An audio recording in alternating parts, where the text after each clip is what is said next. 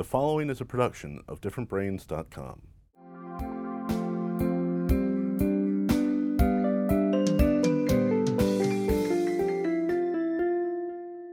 Hi, I'm Dr. Hackie Reitman. Welcome to another episode of Exploring Different Brains. And today we have the pleasure of speaking again with one of the nation's leading epilepsy advocates, himself has epilepsy, the author of Under Siege Epilepsy in the Open, Tom McGranahan.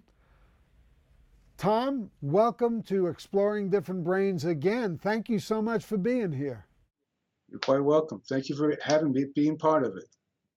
What's the biggest single thing you want to tell people with epilepsy or parents of children with epilepsy or anybody who's watching this or listening to this or reading this? What do you want them to know? I want them to know they don't have the main thing we have control over is our attitude. We don't have control over our surroundings, our family, our body, we have control over our attitude. You must keep the positive attitude. Specifically, we live better than any other people ever lived on this planet. How many other people had medicines for their epilepsy for generations ago? No one. We got so much going for us, so many more people more knowledgeable. The medical field is way ahead. Society, of course, is behind as normal. But there's so much plus to life. Stay positive and think your best and do your best. Not let epilepsy's fear take you over. What are some of the biggest myths, the biggest fallacies? Like you go speak all around the country, you're one of the best known advocates for epilepsy. Your book, Under Siege Epilepsy in the Open, is, is really a terrific work. What you say in the foreword is the complete control of one's consciousness is a priceless treasure. And I, like most every kid, had more or less taken mine for granted. But after epilepsy exploded into my life, that 100% control of my consciousness was taken away. Can you expound upon that? It's very humbling. It makes you realize you really don't have the last say in the matter. It can be taken away from you and you won't be here. It is just so humbling but at the same time, it makes you realize to have faith, not to let the fears get to you. Stay strong, smile, and thank the Lord for another day. I don't try to get too religious, excuse me, but it's something that is an important factor. I, I went to a seminary for two and a half years, then decided, no, I want to get married. Didn't want to be a priest. Found out later, my dad went to a seminary. I didn't know that ahead of time. I'm so glad he didn't become a priest. And then I have three aunts who were nuns. I come from an Irish Roman Catholic background. And so I think more of God. And it's something that when you come close to dying, it's you better appreciate your gift of life. I'm sure everybody does. One thing I've heard people say is nobody speaks to Jesus till they're ready to die. Then they go, Jesus, Jesus, at the last minute. But the gift of life, just getting up and seeing the sunshine and being able to walk and get around, is a treasure it is an absolute treasure. But sadly, how some people get so caught up in their everyday life, they don't see that, which I more than understand. If I didn't have epilepsy, I'd be thinking just like them, like, uh, who won the game last night? Uh, what's the latest on the weather? So forth, so on. What are some of the fallacies and myths that you feel strongly about that our audience should know about? First off, don't put anything in anybody's mouth when they're having a seizure. I even talked to a gentleman who was a college professor. He was telling that to me at one time. I had to help him straighten him out on it. Someone has a seizure, it's just a short circuit. Our body runs on electricity. So let them have the seizure. Just help them down. Let them have that short circuit. Can't stop it. Only if the short circuit continues on or longer than five, three to four, five minutes, then call an ambulance. Nowadays, it costs $500 for an ambulance ride. And if you have epilepsy, you're very likely unemployed without much money. And that's very, very costly. And if sees might have a seizure, keep calm. They're just like you, not any different. Let them wake up and let them go on with their life. Don't get fearful about it.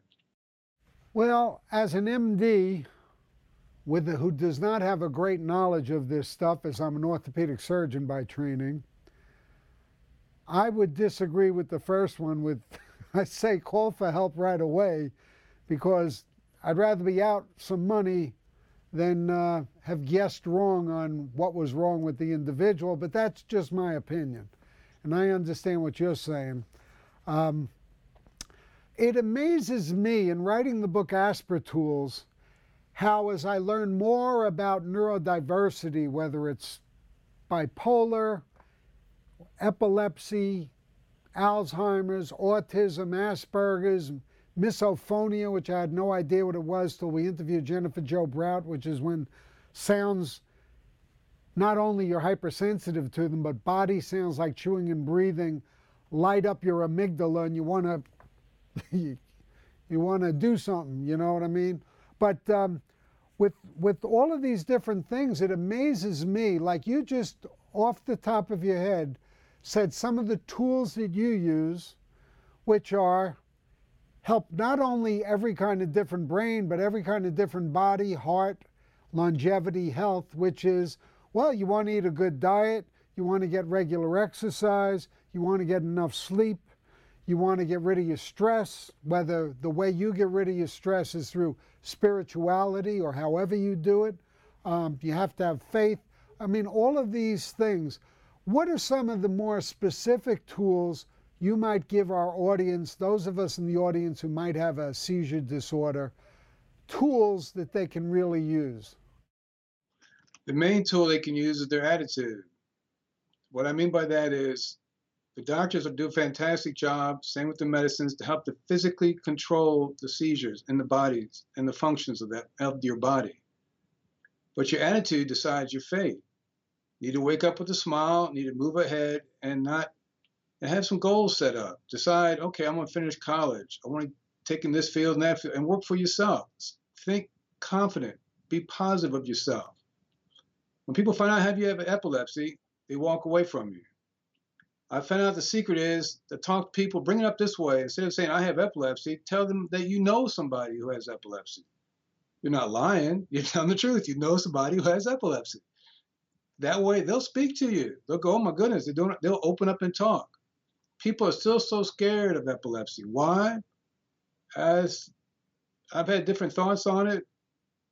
As I even put that in the book about, like you shared, we keep control of our body, but then we lose control when we die. It's the only time when you lose control, so to speak, when you die. So people see somebody losing control, it makes them think of the end. I don't know. Getting the feedback, but don't tell anybody you have epilepsy, just talk about it. And the new millennial generation is better understanding it since they've been better taught what to do if somebody has one. They play it down like, what's the big deal? But older generation is still in the background with no information on it, no education. So what can be expected? Well, that's what we're trying to change here at Different Brains, too, just as you are as well.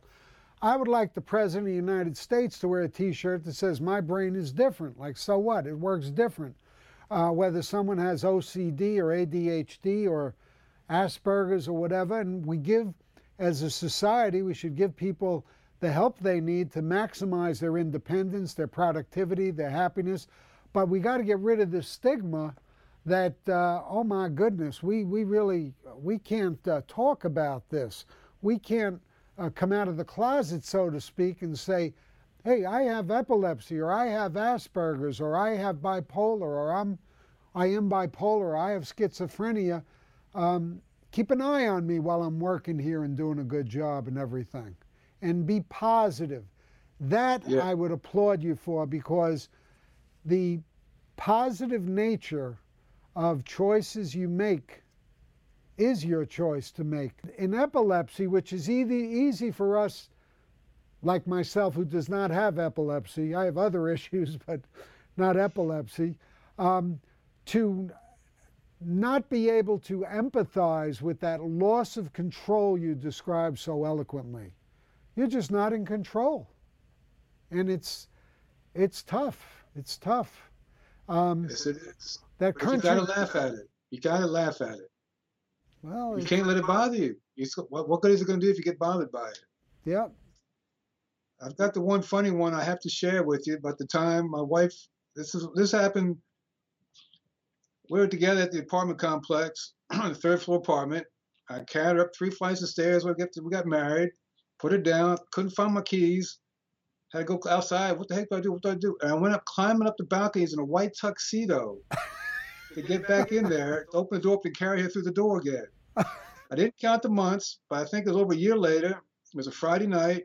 I got home like at four or so. And I said, I better, you know, straighten up a little bit, clean up this and that. She'd be home by five, blah, blah, blah. So I go do that. I go take a shower. And I'm coming out of the shower and I end up uh, closing the door. I go, why am I closing the door? All of a sudden I look, the door was brown. I go, what's brown? I close it. All of a sudden I wake up. I locked myself out of my apartment naked. The third floor apartment around 4.30 in the afternoon, right? I just had a seizure. I was like, what, what, what? Complex partial. I ran downstairs to hide in the laundry room. I said, Tom, do that, do that. I go downstairs to do that, and the door is locked. For the first time ever. We've been there for five years, the door is locked. Anyhow, I looked out quickly, went outside. I remembered climbing up that balcony before. So I ended up climbing up the balcony. I got back upstairs. My wife asked me, what's going on? What happened? She came home. She could tell I was kind of mm, with, I was kind of upset. Like, I told her what happened. She goes, why didn't you call me? Why didn't you call me? And I had a good line. I was quiet for a second. Then I said, you know, you're right. I should have jogged down to the 7-Eleven, bummed a quarter, and given you a call. this happened back in the 90s. That's when it was, you know, cell phones like that. Anyway, I look at the irony of that. Being the best dressed I'd ever been to being the least dressed I'd ever been. Climbing. That's the only two times I climbed those balconies. Point being, you gotta look at life and smile at it. You gotta laugh at it. You gotta move with it and not be can't let it get you down. I know some people can't help that. Like you said, different brains, different chemicals, different things happen. Our brains will get our depressions, our attitudes, it gets, can get so impacted by different factors of life. But again, I'll say the exercising. I got to be athlete. Doing the exercising helps you get out some of that energy, helps you feel better, helps your body get better. If I wasn't a good athlete, I couldn't have survived all those falls I took. Tell our audience some of the most important things? I know you've recited a lot of them already, but is there in in this book for those of our audience who want to buy Under Siege Epilepsy in the Open, what will they find in this book in your voice? Uh, well, one of the nice things about it is there's 65 quotes in it. About 35 to 40 of them are from well known sources like the World Health Organization, National Council on Aging, and Parade Magazine, Time Magazine, defining what epilepsy is about. For example, a lot of people get epilepsy when they get older. Why? The human body, as we all know, we get older, starts to get old and it can't function as it used to. That's why more people will get epilepsy because the brain is now not in high gear and it's been in the scar tissue time changes and electricity flow cannot normally go through it and that's what caused the epilepsy.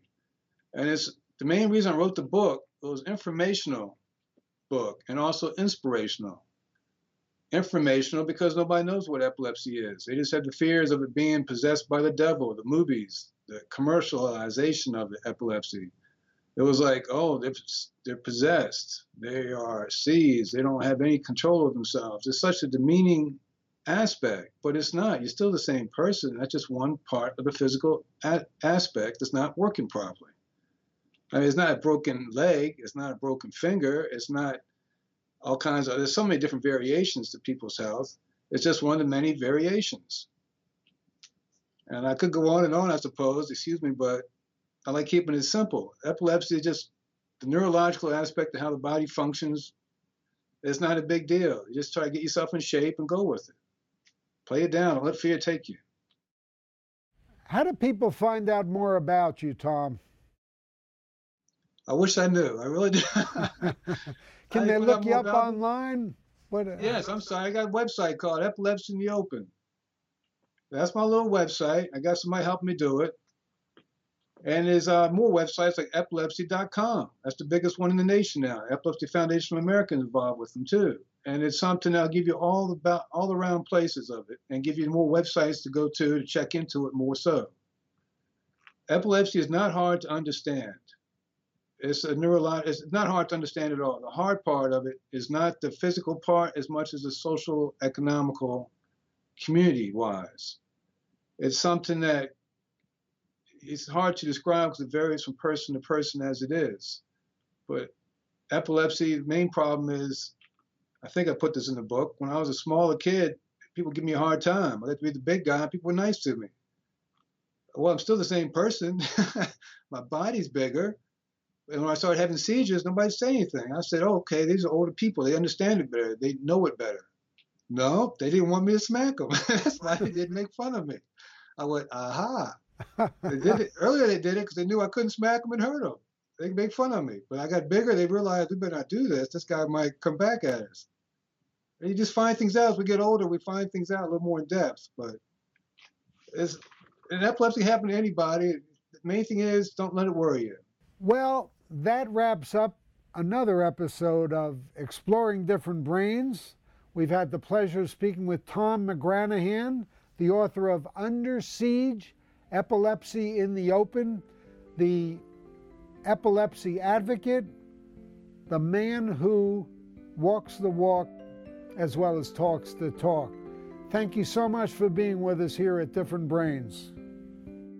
My pleasure. Thank you very much, Hackie.